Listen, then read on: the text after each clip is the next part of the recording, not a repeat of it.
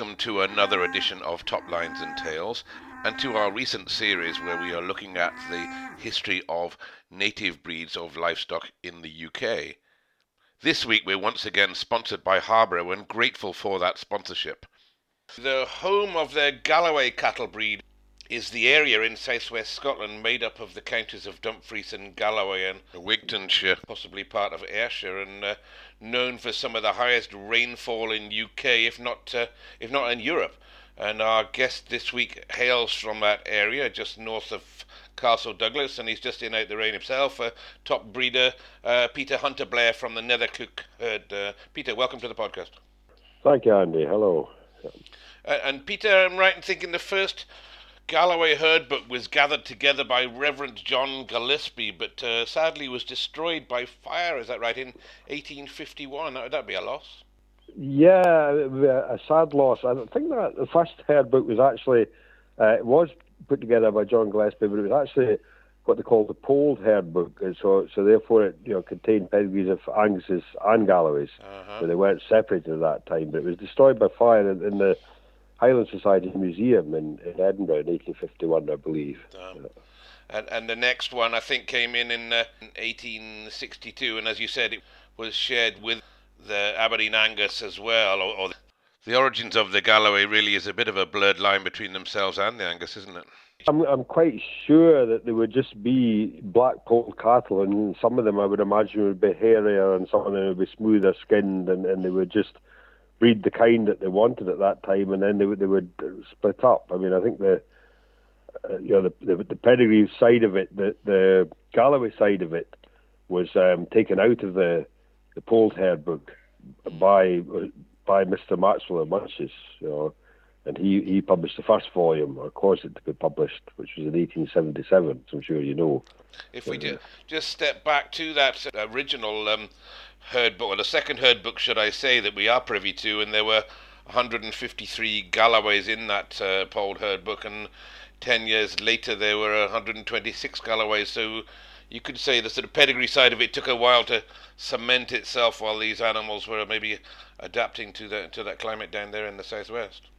Yes, yeah, I think that that's a fair comment. I mean, there was a, a third volume of the Polled Herd book, and it, it, contained pedigrees of 187 Galloways, I think. Okay. And then when the when the first time when it was split, you know, the the, the Galloway section of it was well, I think it would have to be bought by Mr. Maxwell Munches. At that time, the first Galloway herd book had 985 Galloways in it and that was 18, 1877, as I think you said, and uh, published specifically for the breed. And, and, as we've seen with a lot of these earlier herd books in various other um, um, breeds, that they were a private affair. Somebody would take it upon themselves to, to get out there and go amongst the cattle and just gather all this data down. And we we're glad that they did, to be fair. And then, of course, they'd own that data themselves. And as you said, in this case, that was a chap called Alexander Ramsay who, who pulled the first pulled herd books together, and then he sold the copyright on to. Uh, to Maxwell for uh, the, That's right, the yeah. sum of seventy-five pounds, I believe, which uh, uh, doesn't sound too expensive considering how much work he'd done. And I don't think any of these made a no, made a great deal of money doing these yeah. early books, to be fair. But yeah, uh, I, I suppose seventy-five pound would be. But the breed goes back much further than that, doesn't it, Peter? 1811, I've got a rather romantic summary of the beasts, uh, and it describes them as beautiful, symmetry, fineness of bone, mellowness of skin, and softness of hair. And that's pretty accurate, isn't it? Not much has changed in those 200 years, uh, I don't think. Uh, yeah, I, I, would say not not a great lot's changed in that description anyway. No, uh, no. And another description described them as spirited, and I don't think we could argue with that one either. They didn't get the, the nickname of Gallopaways for nothing, Peter. Well, there's possibly a, a bit unfair. I mean, they do seem to have a reputation out with the breed of, of being spirited, if you if you like to call it that. But I would I would describe it more as having character than you know, and and you know I've worked with them all my life, and generally speaking, they're, they're fine to work with, those to work with, providing you work with them in a in a quiet manner, which you know, I'm sure that's the same for for all breeds to, to a large extent. If you work with them quietly, they tend to be quiet with you. But I think perhaps that the Galloways being out in a hill situation and not seeing people would possibly lead to that sort of spirited description. I totally agree with you. You're right, and I'm pulling your leg. And of course, the same with the Highlands when they are out on the hill and not being seen for a while at a time. Then, of course, it's not quite the same as when they've been uh, there in, in the fold yard and uh, and been fed and, and seen people every day. Um, but, no. But we moved back even earlier than, than that, and it was something that, that I read somewhere that 30,000 head of um, Galloways were shipped down to East Anglia, um, so it'll be pre that date, and uh, and walking the 400 miles to get there. That's some trek down the M1 there. With uh, any idea what, what what's going on there? 400 miles. Yeah, well, I mean, they were they were certainly they were well sought after by finishers in East Anglia, and you know, and uh, apparently I've heard it said that the you know finishers were prepared to pay two pound a head more for Galloways than they were for finishing cattle of, other breeds. In fact, that I've discovered that there was an agricultural historian at the time, William Aiton, wrote of the Galloways at, at the end of the 18th century. No cattle feed better or yield beef that is more relished at the table. Mm. So I would like to think that's maybe the same, same today. You know, but yeah, I don't know. I mean, it would be it would be a massive trek, wouldn't it? And I've even heard anecdotal stories of them. You know, if they if they went lame and got sore feet, they would uh, shod them with metal plates, which um, yeah, it might not have been that easy if it, was for a while, but I suppose they must have been pretty lame before they could do that. In fairness, I suppose so. I suppose if we some of our uh, American listeners on here would think walking 400 miles was just a jaunt down the down the end of the garden compared to to the well, but but that's pretty much the length of a or good part of the length of the country here anyway, and it would have been uh, it would have been some sight to see those animals going by, and uh, it would take them a while. Yeah, yeah, exactly. I mean, the the one thing I, I dare say that traffic wouldn't be an issue no. in those days no. as it is now. No, that's true. They might they might have met the Durham ox walking the other direction when he was on his way to the Royal Show that we heard about. Not the Durham ox. I think it was a Hereford bull that was walking 80 miles from Herefordshire to Oxfordshire to go to the to the Royal Show. But they may have crossed over, maybe meeting him on the traffic light somewhere. right, right. I think I read somewhere they, they they used to reckon they would do 100 miles in a week. Whether that's right or not, I don't know. But wow. you know, it, it must have been a, a major exercise anyway. Sure. Sure. And, and uh, just um, stepping on a little bit, at some stage the belted Galloway would uh, appear, I suppose, and break away into a separate society. And uh, I know you don't breed belters yourself, but what, what, do you know about them? And they're quite a showpiece as a breed, aren't they? But is there any real difference between them other than the colour? Um, um, well, I, I, don't think there's a, a, huge lot of difference between between the belties and the and the black ones. Um, no, just the colour. I, I, assume the same as, as, as what you said that they, they would just be some would come come out that way, and they would be just somebody would breed a, a, a bull with a lot of white on him to a cow with a lot of white on her, and, and eventually establish it as a breed. Uh, uh, I mean, at the, end, at the end of the day, all all cattle would originate from the same stock if you go far enough back. So there's bound to be things that would come out, sure. you know, through time. So. Sure how dominant a gene is that white band? If you if you put a put a belty back onto a, a black um, Galloway again, is how often is that white band going to appear? I couldn't give you a straight answer to that, but I think it's fairly it is fairly strong. It is fairly strong. I mean, because you hear people using, um, historically, I've heard of people using belted bulls on dairy cows because then they know that the calf is off the belted bull when it's born because it, it has a, a white belt on it. You know. Yeah. Yeah, uh, certainly. I know. I remember one of the, I may remain nameless, but one of the fat stock enthusiasts uh, coming to me one day and saying, "Do you think if I bought a belty, uh, belty, I'd manage to get some fat stock cows with a big belt around the middle of them because they look pretty striking in the ring?" But I think it depends what you put them to. To be perfectly honest. And, right. Yeah. yeah. And and of course there's another variant as well, which is the Dun Galloway, and that one did stay with the Breed Society. I think the Belties went on their own society. Am I right in saying? And, and uh, my apologies to the Belty breeders. We probably won't get a chance to cover them in uh, in any detail on this episode, but hopefully we'll get back to them uh, one day. But um, the Dun Galloway course stayed in with the breed. Yeah, absolutely. Yeah, I mean the the the, the Duns used to be a lot more common. You know, I can remember you know a lot of Dungars about it, and strange that funnily enough that when I came here to Nethercliff to start with, it was a solely dun head, silver duns. Yeah. The duns are absolutely totally acceptable colour uh, uh, and registered with the black ones, and you can interbreed them if you like, and then you get very often get a chocolate coloured dun. We, chocolate coloured dun or silver dun. I was going to ask that, that if you did put the silver dun on, on a uh, on a black uh, um, cow, or the other way around for that matter, which is the more dominant colour? Is would most of them come come out black? No, actually, actually the dun gene is the dominant gene, and, and the black is is more recessive, if you like. Okay. In, in other words, if I mean, I know from experience, having having done it, if if you manage to get a black cow and a black bull that both have a dun parent you will never ever get get a, dun calf from mating that cow and bull because if the dun gene was there, it was showing. Oh, right.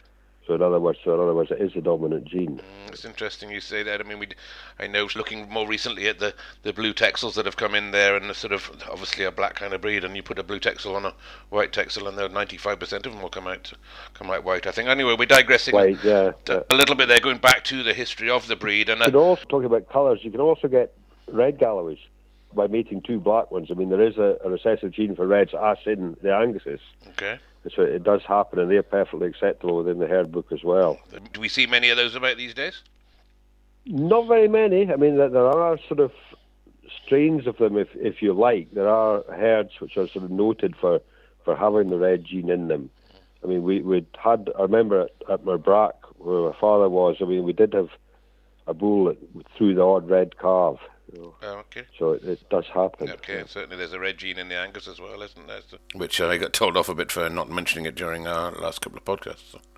Anyway, going yeah, yeah. going back to the history of the breed, a breed show was held in Lockerbie in 1851, and then the first sale of Galloway bulls in Castle Douglas in 1855, where it's pretty much stayed ever since. I don't think Wallets Mart took it over until. Uh, Uh, till 1945. But in that first sale, 50 bulls were sold with averages around uh, 20 pounds, and the Duke of Buccleuch's bull Queensberry made a record price uh, of 70 pound on the day in 1877. He was uh, Queensberry was quite an influential bull amongst the breed, I believe, Peter.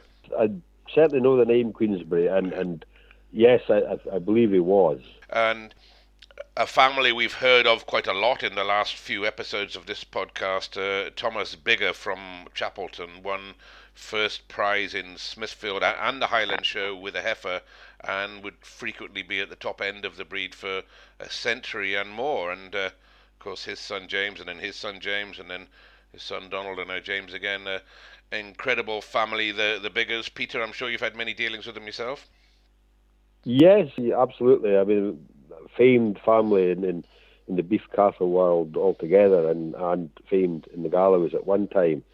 I remember when we first started going from duns to blacks, one of the very first black bulls we ever sold at Castle Douglas actually was bought by the late Jim Biggar at the February sale in, in 2000. And um, quite a, a funny story attached to that was I can remember being, I was very proud to sell a bull to Jim Biggar, to be honest.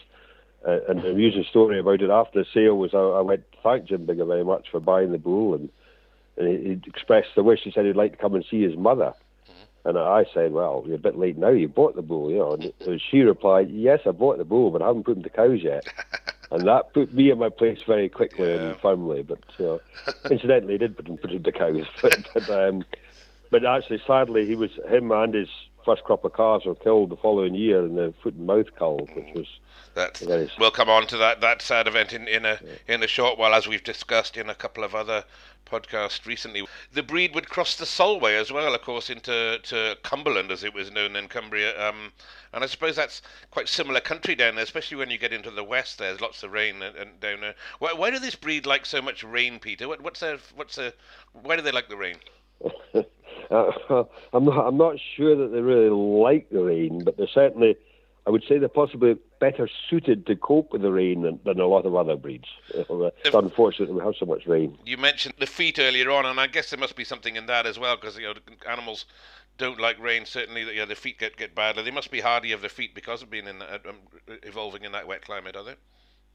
Yes, they are. I mean, they're, they're pretty good of their feet, generally speaking. Uh, interesting when you talked about them going across the Solway. Uh, it's actually in Cumberland at one time they were they were very often used as a house cow for milk, and that's within living memory. I mean, I've heard some of the old Cumbrian Galloway breeders talking about they can remember when they used to milk the Galloway cow for the, the house milk, which is quite a, an interesting story. But certainly, they don't come over as a dual-purpose breed, but certainly they are they are a milky breed with their calves, and that is interesting to, to hear that. Yeah, yeah.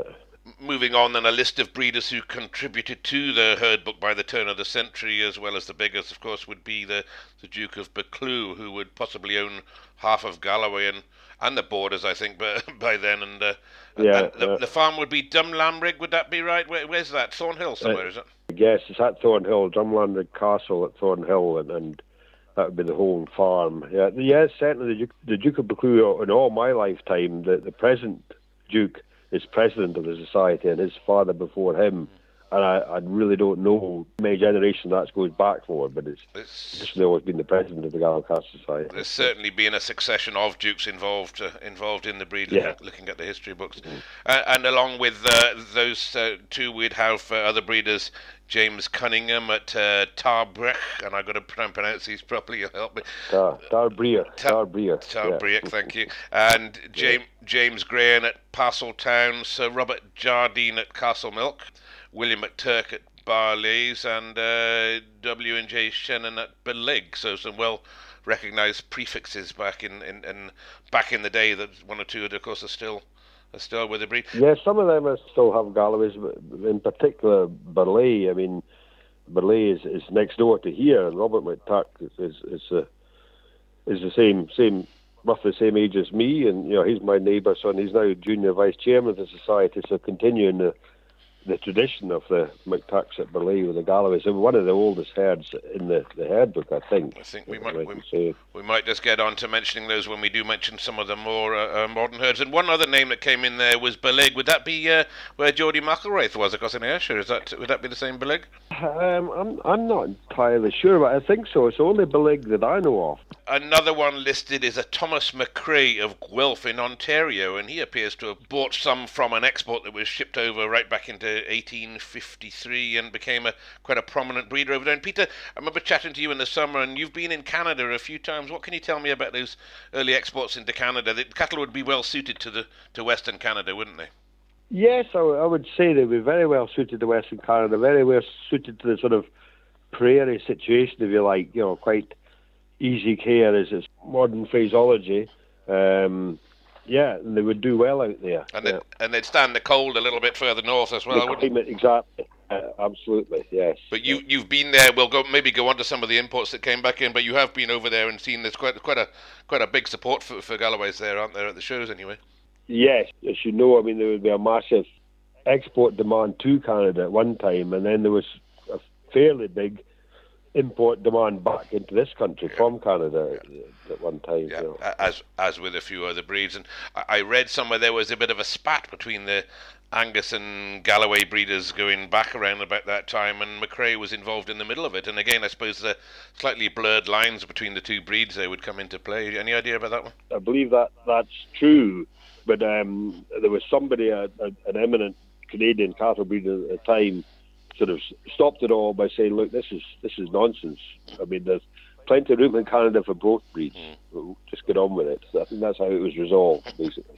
And we talk talk about things being resolved. I read a lovely uh, uh, excerpt quite a bit later that the issue of scurs reared its head in, in uh, of course, to our unassumed breeders, scurs being uh, marks where horns had or could be growing, and uh, that sort of uh, questioning, I suppose, the exact origin of the breed, and then a four-hour discussion ensued, headed by James Biggar, which dismissed any horned animals from registration. And I've sat on meetings with uh, with Donald Biggar, and, and I think he's been mentioned again on another podcast. I've no doubt that James would have uh, been a man of great influence and the right guy to have on side in, in such matters, and that was the door closed pretty much in a winner. Yes, same as yourself. I've sat in meetings where Donald Biggar was the chair and a very good chairman, and I presume his predecessors were, were equally good. Um, you're right. At that time, there was a lengthy discussion about scurs and possibly even horns, but uh, and it was that time they tightened up in the regulations. And, and interestingly enough, that was the first time, as a result of that debate, the society started to issue transfer certificates for, for private sales. Well, they became mandatory you know, to aid in the policing of this. Ah, know, Okay. so they could say, well, you can't, you could do that because that that beast's got scurs or whatever. So, Sure. and they still, still obviously issue transfer certificates nowadays. And the same, Nowadays, basis. nowadays, of course, we've got DNA and various other things to regulate that, and it does tighten it up. Exactly. Although yeah. I'm sure, I'm sure the matter of scale still raises its head in that breed as it has, as it does in the Angus breed from time to time. But we like to be a bit controversial on this program, but uh, I'll, I'll skirt over that one. Um, I dare say it's it's it's very like the how the Belties originated. I mean, as I say, they all came back. I mean, there were bound to be horned cattle away back among them, and, and no reason why the, the genes can't lie dormant, so to speak, and at some stage. But yeah. Sure. Yeah, for, for a lot of generations, you're right. And Yeah. uh, the society was, uh, having been formed in 1877, Dr. Gillespie handed over the reins as secretary in 1912 to another well known family, Francis Gourlay from uh, Moniaive, and uh, with his wife standing in whilst he was away at war. Interestingly, then, registrations there were over a thousand calves in 1915, so the breed was, was firing well, and then Gourlay resigned in 1920, and James Carlisle took over, who was a top breeder himself, I think, and then in 1941, another Gourlay took over, and this time uh, Alan had spent some time in Calcutta, and he got paid for the job at 400 pounds a year, and uh, they get around these these guys, don't they? Neil Gourlay was chief cattle steward when I was uh, his deputy at Smithfield in 2004, and a, an able family, been in the breed a long time, uh, Peter. Yeah, absolutely. I mean, Gourlay's name's synonymous with, with, with Galloway cattle, and there's still uh, certainly George Gourlay at Craig Moy is still a, a noted Galloway breeder, noted head of Galloway's Craig Moy at the Ive. Certainly a, a, a very famous name within the breed. Sure. And, and looking at the commercial side of it a little bit, one of the most popular breeds was the Galloway crossed shorthorn, known of course as the blue grey, and this would become a very fashionable suckler cow in later years throughout Scotland, possibly throughout uh, England, or certainly North England, possibly still is, to be fair. And uh, I guess that the demand for, for, for the these cows to, to cross would um, would take a lot of Galloway heifers out of the herd book and into the crossing side of it, Peter. Yes, I, I think you're probably right. Although a lot of the, the blue grey breeders would buy pedigree Galloways. Having said that, but I dare say a lot of them would be gallery breeders themselves, and the ones who are going to put the white shorthorn bull, they wouldn't register, so it wouldn't take off. This is still a very popular cross, a very popular upland suckler cow. You know, quite a few other crosses are popular now too, with other breeds coming in. I think the Salers are possibly one of the the leading ones, Salers cross Galloways and Simmental cross Galloways, Limousin cross Galloways. Mm-hmm. But um, I just maybe take you to task slightly on the, the use of the word commercial. I mean, I know it's commonly used to sort of to where you're talking about a cross from a from a pedigree animal, Mhm. but I, I don't I don't like that actually because I mean I think about our Galloways as being commercial. I think it's wrongly used the word commercial in that, in that case. I like to think of the purebred ones as being commercial as well, I see. in the true sense of the word. Of course, I stand corrected. A lot of these uh, pure cows would be run uh, on, on, a, on a commercial, uh, um, functional beef basis, wouldn't they? And you mentioned the white short shorthorn bull across the, the Black Galloway to produce the uh, the blue grey. Would most of those come back uh, polled, Peter? Generally speaking, they are polled. Yes. Yeah. Yeah. So- I, I don't know. I've never I've never bred blue greys, but I, you know I mean we we advertise them as as pulling the first cross or anything. You know, Okay. and they they, they do. You know. Uh, and it would be a pure Galloway that won Smithfield Carcass competition in 1924 from Alfred Palmer in Berkshire, who repeated the feat a few times, and the breed certainly was uh, developing as as a, as a renowned carcass animal, as you mentioned earlier on. And I suggest that would be challenged a little bit more when the Angus literally muscled in on the act, but they certainly had, a, as you said, a, a reputation for a good carcass. Yes, uh, uh, very much so, and, and the Angus's perhaps did come to the fore a bit, but I think personally like to think that the the Galloway's always been able to hold its own against the Angus on the hook. I dare say, and Angus breeders might might not agree with me, but but there you go. each to their own. And I had an Angus breeder on here recently who was uh, saying that he really liked the Galloway himself. So we had to, in fact, I nearly invited him onto this podcast. and by the early 30s, there were 200 bulls at uh, Castle Douglas and a top price of of 155 guineas, although still nowhere near the record that had been paid of 315 guineas um, uh, in, in 1920. But the the world export trade was starting to demand UK genetics, and the famed Walter Biggar would purchase half a dozen bulls bound for Saskatchewan in uh, in 1932 in Canada uh, to go on a test. And I'm not sure if you know, but I'm not quite sure if the results were published and uh, and say that they were up against a number of other breeds. So I don't know what they'd be testing them for out in Canada. Would that be weight performance and maybe pitching them against the other breeds? Yeah, I think that there were performance recorded uh, at some of these test stations in Canada, and I think they would compare favourably when, when you take feed intake into account. And uh, our figures published, I mean, I certainly don't have them in my head, but you know, they, they did. You know, from reading old Galloway journals, you know, they did they did perform pretty well against other breeds on those on those trials. Yeah. Great, and it was uh, the late 1940s by the the time the demand came again. This time from USA, South Africa, New Zealand, Argentina, Sweden, just about everywhere. Really, everybody wanted a piece of this, and the prices started to rise. New breed record of 500 guineas in 1946, and then 580 guineas in 1948 for Grange Commander from the Biggars, and by the end of the decade they were taking whole shipments abroad, weren't they? There was a there was a quite quite a quite a demand for them in the 40s, just post-war. Yeah, absolutely, uh, and I don't think really, in fairness, that the Galloways had the sort of exclusive in this. I think that was it was possibly generally as you said said before, they were looking for British genetics, and it was post-war boom as well, wasn't it? Really, I, I suppose.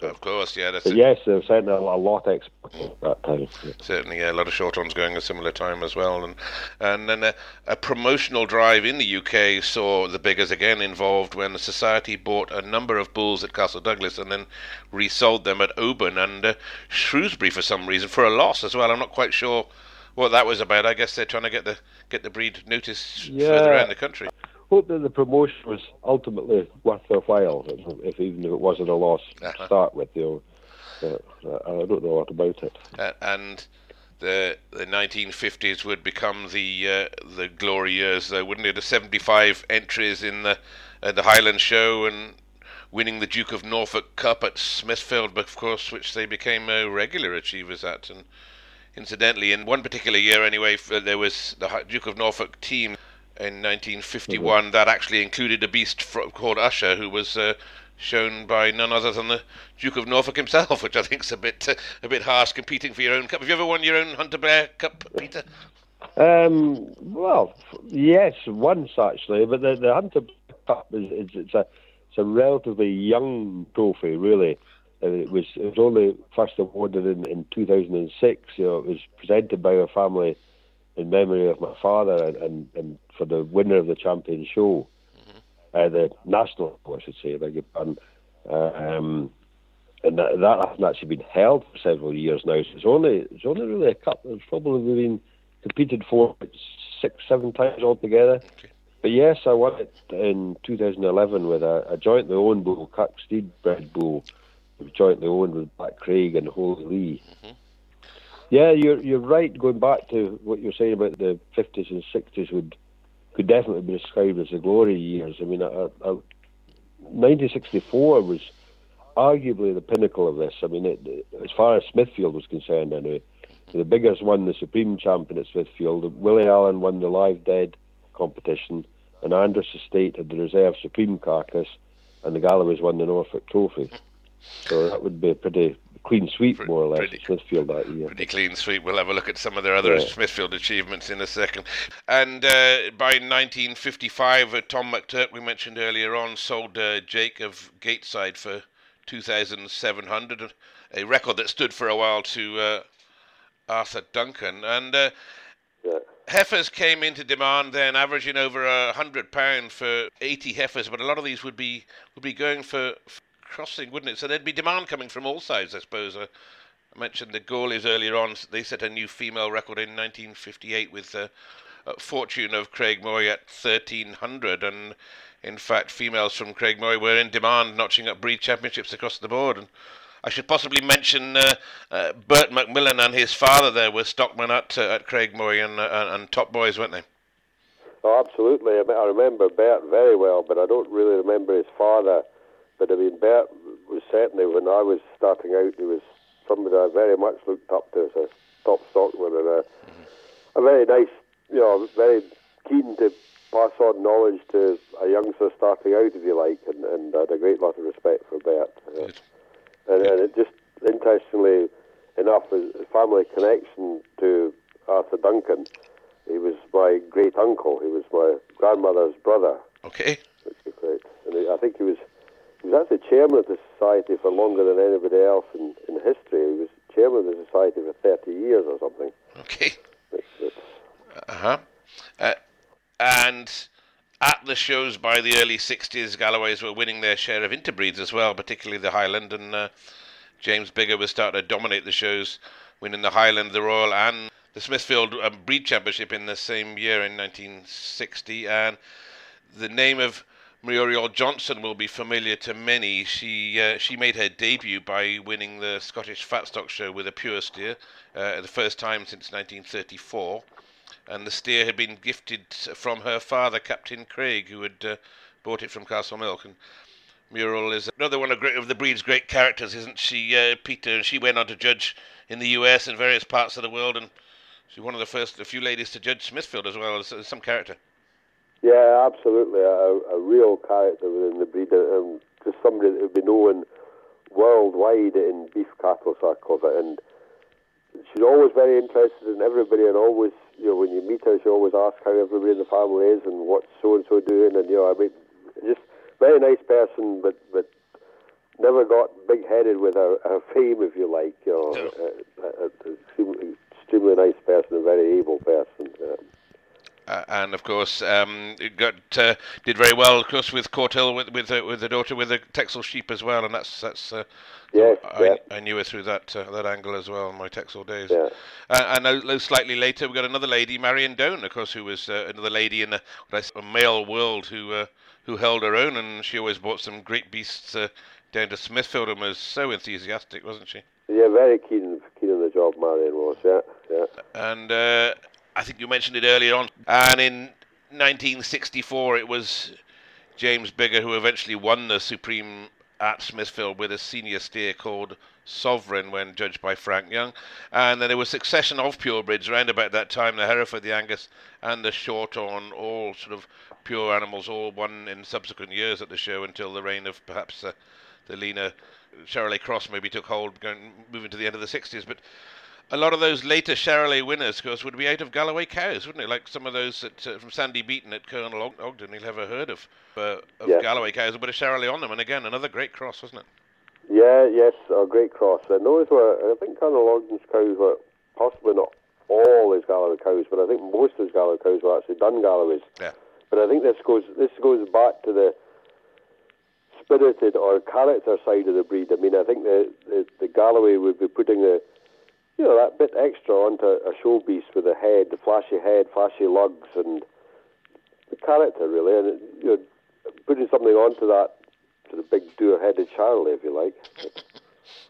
yeah, maybe that's a bit controversial, but no, you're, you're quite right. They certainly did add a lot of sweetness to, to the to the show cattle, and because back in my early days, I suppose, in, in, in, the Smithfield days, it was all about that character and sweetness. Well, as much about that as it was about uh, about the carcass. Things have changed these days. Yeah, I mean, we all know it's fine having confirmation, correctness, everything else, but just that something extra, that spark, you know, mm. just above the rest with that sort of thing.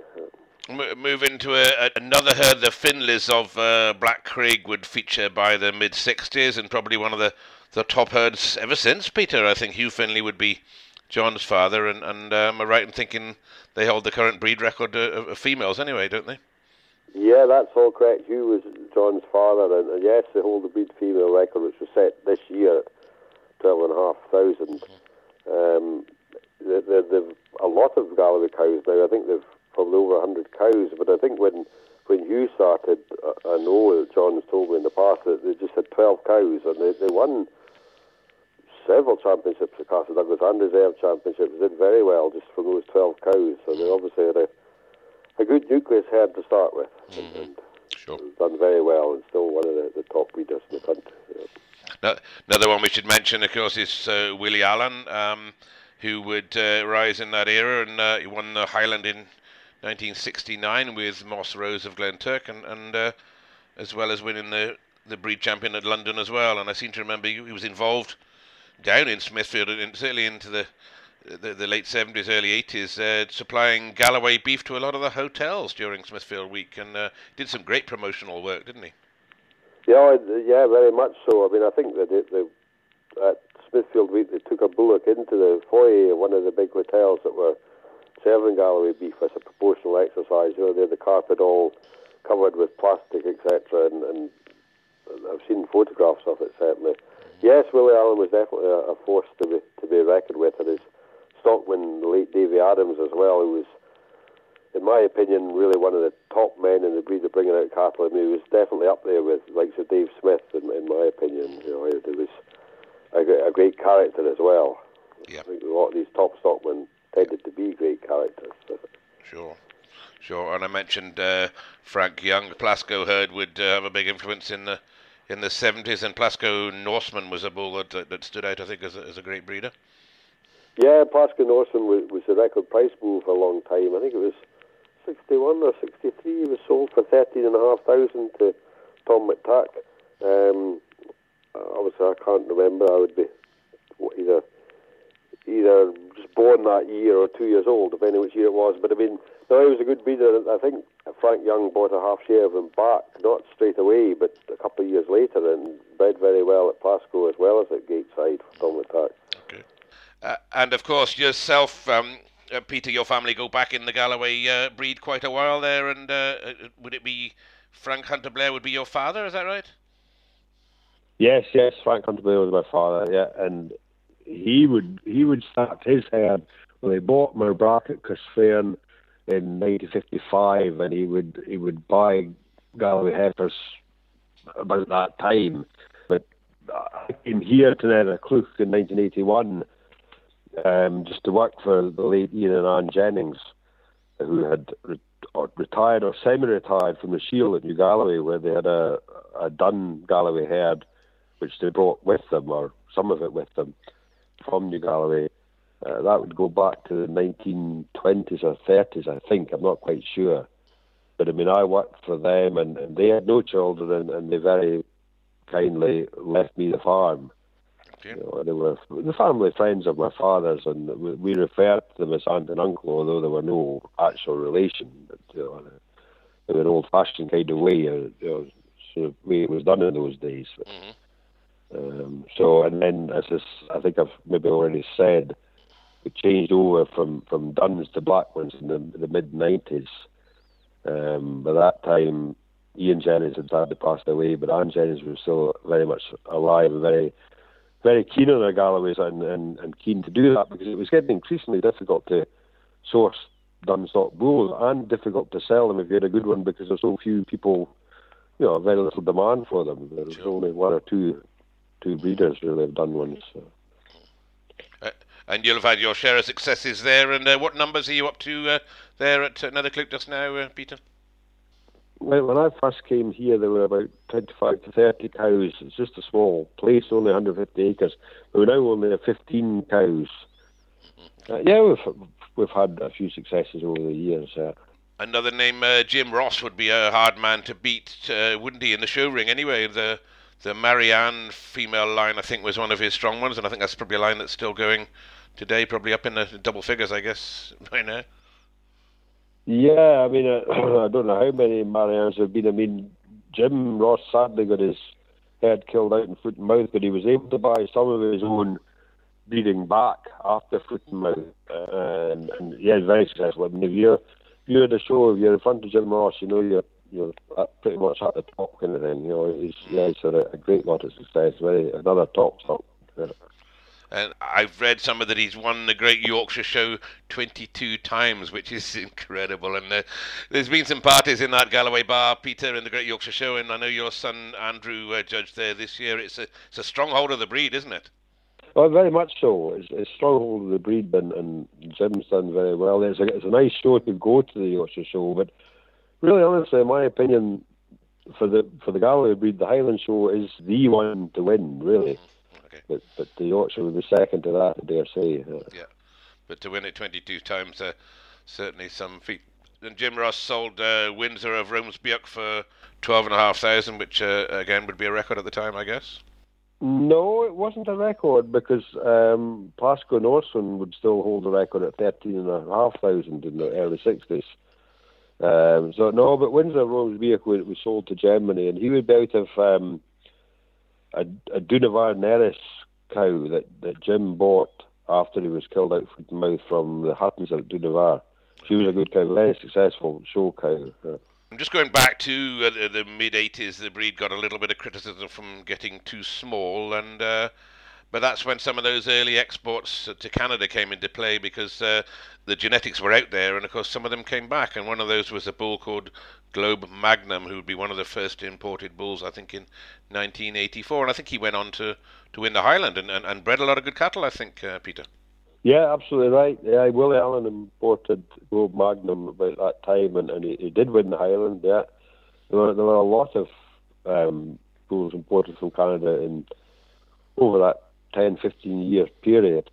Um, yes, probably the breed was too small. It was too small for what was wanted at the time, anyway. There's no doubt about that. And, and getting the Canadian genetics greatly increased the size and actually improved udders and things like that as well, because there were you know, small, tight udders, nice, less problems with big swing bags, that kind of thing. But no, there were a lot of bulls.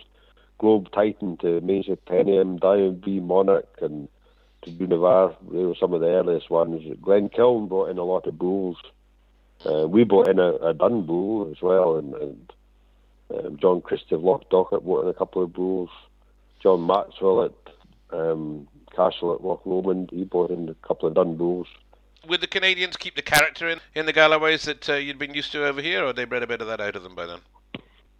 I dare say a bit of that had been bred out of them. I mean, that was the sort of criticism from the people who were possibly there was a sort of anti-Canadian breeding faction, and that was a criticism that they didn't have maybe as good a head. And it was fair comment, but it's something, in my opinion, needed to be done to increase the size. And at the end of the day, they all went back to Scottish genetics anyway. Sure what some of the critics might have might have thought. But, but part of the reason that the Canadian cattle were bigger was because because I think I've been told anyway that at the time they were importing them in the 50s, 60s, they couldn't afford the small, fancy-headed ones. It was the bigger plain ones that they could afford. Ah, right. And hence they were, were, were breeding bigger plain ones. So, so I believe, anyway.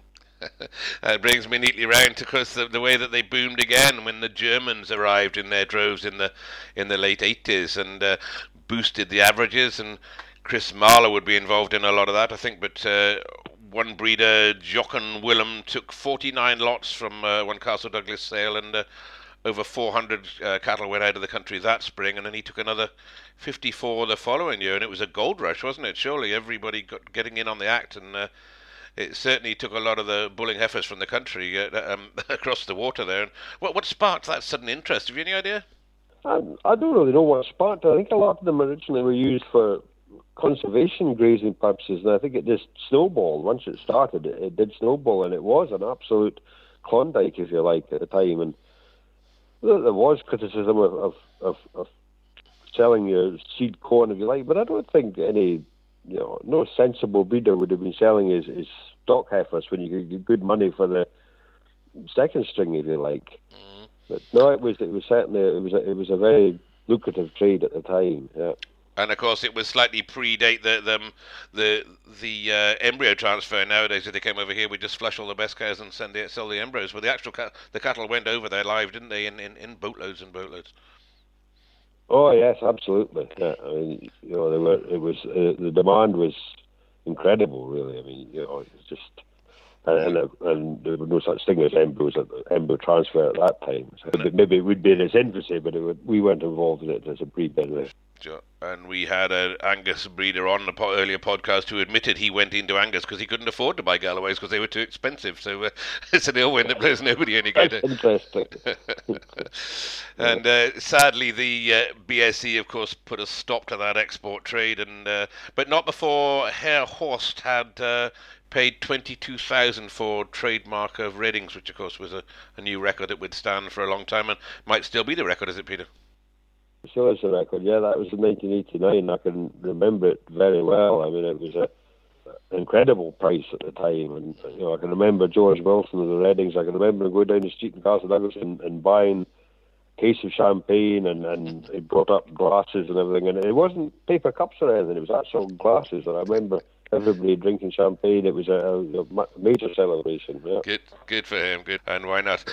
I suppose based on this, by the early '90s, good genetics would be hard to find in in the UK. Um, uh, Peter, you that obviously you can't just go to Canada to buy everything, but it would be quite hard to find to find the good cattle, or people wouldn't be selling the good cattle if they've already got rid of that many. Yeah, I think there was still a lot of good cattle here, but gene pools, I think in every breed, are always getting tighter, and, and that going to Canada was another way of, of you know, widening the, G, the genetic pool, really. Uh-huh. Well, I say if you go back far enough, they'll go back to the same. But I mean, yes, it was it was as well as getting in traits like size, etc., you were getting in new bloodlines as well, which was a, a great advantage. Sure. Uh, I had some dealings with George Somerville at Glenkiln Farms, and I think you mentioned earlier on, and they were keen on the fat stock side of it. Uh, they went on to be a fairly influential uh, outfit, didn't they?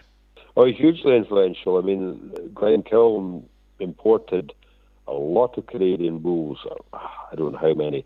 Mostly Diamond B ones, you know, bred by Robert Ballantyne in Saskatchewan. And yes, they're very influential. I mean, my father and myself shared a, a Glenkiln bull, Glenkiln copyright, and he did a, lot of good to, both of our herds. You know, there was a big increase in size. So. Yes, and Glenkiln Dynamite, of course, was the father of um, Black Craig Kodiak, who was one into breed at the Highland Show in 2009, amongst other things. Okay. And Glenkiln Dynamite himself was a very influential bull certainly they had a, plenty of good years, and they'll be still in a lot of good pedigrees uh, today, I, I, guess. And I bought a few uh, pure and, and, crossbred steers from Andrew Wharf in, in Carlisle. They ran a lot of Galloways. I say commercially, I know he corrected me just now, but they ran a lot of Galloways as you know, as commercial cows, didn't they? And uh, great calves out of there. I took one to Smithfield, and it kicked me and broke my nose. So uh, if you see next time, Andrew, you see me, that's, that's where it came from. That, that, that, that, that must have been whatever other blood was in that that made it kick. It wouldn't have been Galloway blood. It must have been a something else in it. um, yes, Andrew Walk still very much the four in um, Cumbria, and there's a lot of good, a lot of good Galloways, and was always very keen on the fat stock side of it as well. Yeah, certainly. And uh, one observation that sort of came to me quite recently is a lot of Galloway breeders are synonymous with blackers, with Scottish blackface sheep, and names like uh, Cool and Gas. And uh, do these breeds complement each other? I suppose they like living in the same climate, do they?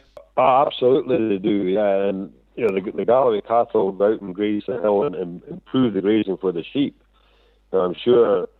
I mean, my father wouldn't mind me saying that, that he thought for himself as a sheep farmer primarily, and, and he had Galloway cattle so I mean, the, the, the Galloway cattle certainly improved the ground for the sheep. And we mentioned sadly earlier on 2001 the foot and mouth, which should have a massive role to play in the breed's history, took out some great genetics in that southwest of Scotland, uh, including of course the the Grange herd and a few more, and uh, it desiccated a lot and. Uh, it would be very hard to get a lot of these breeds to get the, find their way back up, and some of them, of course, uh, uh, uh the biggest included, didn't. Yeah, I mean, it, it was a, a devastating time for the whole whole industry, and you know, particularly this area, as you know, was badly hit, and you know, Grange, Glen Kiln. I think Glen Kiln had a, a sort of nucleus head that that weren't at home, so didn't get killed out. But I mean, Glenkiln and, and, and the Grange haven't really continued Galloway's for, for, for probably for other reasons, but Romesbere certainly has come back with a, to be a force to be reckoned with in, in, in all respects buying, buying back some of his own bloodlines and some new bloodlines. So, yeah, I mean, we we got over it as a breed, to put it that way. And we mentioned uh, Black Craig Fay earlier on, is sold to. 12,500. Catherine McGregor, a new breeder coming in, very smart girl, Catherine, and uh, I think we'll see that beast again, don't you, in, in a show in a show team somewhere possibly. I would imagine so, and, if not, so I think she's been flushed. So I mean, if we don't see her, we certainly see her progeny. I would imagine, yeah. yeah. I'm sure you saw her in the flesh. She looked a tremendous beast in the photographs that I saw. an outstanding heifer. Yeah, great to see it making it as good a, a good a price. I mean, that, those are the sort of things that that raise the profile of the breed mm-hmm. within within other breeds, if you like. Your other top breeders and other breeds say, "Well, look at that, twelve and a half thousand, and, and they take notice." So, certainly brings a bit of interest in, and another thing that brought a bit of interest in would be the World Convention that uh, I think you had in 2016. That did bring a lot of visitors from overseas, and did that help uh, lift the export trade back up again a little bit, Peter? Yes, uh, probably did. I mean, the the World Congress that we had here in 2016 was really masterminded by Scott McKinnon at Sandcastle, who was chairman of the society at the time, put a, a lot of work into it. But I mean, it's something that it's been knocked on the head by coronavirus, but it's something we have every four years, a World Congress, obviously in different countries of the world. I mean, it should have been in in Denver last year, but obviously it didn't take place. So I don't know what's going to happen in the future. It tends to join up with the Belties, etc., to make it. You know, it's a big event. Yeah. Mm-hmm. Yeah, just a, not just a few days on the skate, then, Peter. No. Yeah, well, there is that side of it too, of course. Uh, of course. And the breeders now are spread into England as well. Young lads like Jason Wareham. I still think of Jason Wareham as a young lad, but uh, he's, he's growing on a bit now. But yeah. uh, able fellas down there, and, and, and quite a few spread around in England now, aren't they, the breeders? Yes, quite a few. I mean, there have been for, for some time, but it's, it's nice to see people like Jason Wareham, who's you know, knowing name in, in the, the prime stock showing world, and people, you know, it's all it all helps, and it's yeah, it's it's good to see, mm-hmm. definitely. I mean, we've we've, we've breeders, you know, nationwide and have had for a long time, but when you get somebody who's already well known in the, in the prime stock world working with Galloways, it, it helps raise the profile of the breed definitely. Another thing, of course, that's helped raise the profile is that Aldi are now marketing uh, Galloway beef. That's got to be good for the breeders. How's that working? Is there a premium paid to, for animals off the yeah, registered I mean, Galloway side? Yeah, it's not a, a, regular weekly thing as such. It was a, a promotion pre-Christmas last year. They did it, and they took 150 carcasses, which is a significant number, obviously, mm-hmm. and paid 30 pence per kilo premium on the the price that they were offering that that week, and they're going to be doing the same this Christmas. And I think they're taking 170 cattle this Christmas, and I think there's a hope that they'll be doing something at Easter as well. Nice if they could continue that on, but I guess that they would run out of supply uh, eventually if they tried to do too much of it. Well, I dare say they would, but I mean, it, it's a nice position to be in if, if the um, demand is outstripping supply. It's better that than the other way around. But I think there's, there's, there's various other schemes sort of in their infancy, which I don't know all that much about as yet. But there's one with a, with an internet sales thing. There's there's talks going on at the moment. I don't know how much it is um, public knowledge yet, uh, as you say. But I mean that will take in. I mean, at the moment the Aldi one actually is exclusive to Scot the Scottish Department of Aldi, which is a great shame. Mm-hmm. But I think this other one is going to take in England as well, which which would be would be good. We'd being outside of Great Britain and Ireland, so it's we don't want to be exclusive to Scotland, obviously. But sure, sure. we're addressing that at the moment. And uh, I mentioned briefly your son Andrew, who has his own Carsfad herd and uh, a damn good flock of uh, Ryeland sheep, of which my wife and I have been a customer. And Andrew's an auctioneer, is that right? Uh, He's with um, Craig Wilson at Ayr and Newton Stewart. Andrew being based mainly at Newton Stewart, although he goes to Ayr on, on virtually every sale day, but he actually sells the sheep at Newton Stewart, so which he seems to enjoy very much. And he, he, he loves his his Island sheep and has his own Galloway cow, which is Carsfad prefix, as you say. Uh-huh. And I believe you guys have an entry in the next week's uh, Livescot event there. Uh, um, uh, good luck with that one, uh, Peter. Thank you. Yeah, we, we have a Galloway bullet for Livescot. We're also there's new classes this year for Galloway calves as well, which has been very well supported. Um, I think there's an entry of over 20 or something, I believe, you know, between heifer calves and bull calves. Um, same as what the Limousins and the Angus's and various other breeds have. But we have to thank uh, uh, Dennis Gall, who's, who's a free large stockman now, but was a served as well, he served with the Jennings at, at, at the Shield. His father was stockman for the Jennings at the Shield and then at Nether Mm-hmm. And then Dennis was at Castlemilk for many years, a top top mad, and then he was various other Angus bits and Limousin bits, and he did a lot of the canvassing for this calf show. So we have to thank him for getting a lot of these entries. You're right, a great and well-known man that uh, that Dennis is, and I believe the calf show's on the Friday night before the, the main show, isn't it? So that'll add another dimension to the yes, to yes, the livestock. so. Yeah. Anything else we've forgotten to mention, Peter? One, one thing I would mention that in, in recent years, the sort of pinnacle of the Galloway show success would be in 2009 when um, Black Craig Kodiak, shown by William McLean, was um, interbreed champion. And the Galloway swept the boards that year. They, they won the individual, they won the pairs, they won the native interbreed, which was three animals, and they won the the group of four interbreed. And I, that's never been done by any other breed any other time. So Wow. you know, that would be the sort of highlight of the, the showing. It was the first year the Highland Show had a pair interbreed pairs competition. So, but it hasn't been done since either. So Well, spec- quite an asshole. Spectacular achievement indeed, and uh, Peter, Yeah. with with a few new breeders getting into the breed now, and the resurgence of the demand for native beef, the uh, the future of the Galloway breed looks uh, looks pretty certain, doesn't it? I would say so. I would say that the, the, the time is right to use perhaps a cliche, because I mean, you know, nowadays with carbon footprint, etc., etc. I mean, surely extensively grazed cattle are, are better in that respect, and the the economics of them, the fact that you don't need expensive housing and they, they they'll do well on less feeding than some other breeds. I'm not saying you shouldn't feed them at all. I mean, every animal responds to a bit of feeding. But um, no, I think the time's right for the for the future of the Galloway. Yes, very you- much so. And as you said, because they make a good uh, uh, crossed with other breeds, they make a good cow as well. Peter, I've had a, enough of your time there. I um, really appreciate you uh, giving us a chat there from uh, from across there in Galloway, and I might just catch up with you at Livescot and see if we can. Uh, I can buy you a dram if that's if that's okay. Thanks again. That'd for be your, great, Andy. your- That'll be, be gratefully received. Thanks okay, for- bye. Thanks for your time. Cheers. Thank you for listening to another podcast from Top Lines and Tales, and I hope you've enjoyed, as I have, this journey through the history of these great native breeds in the UK.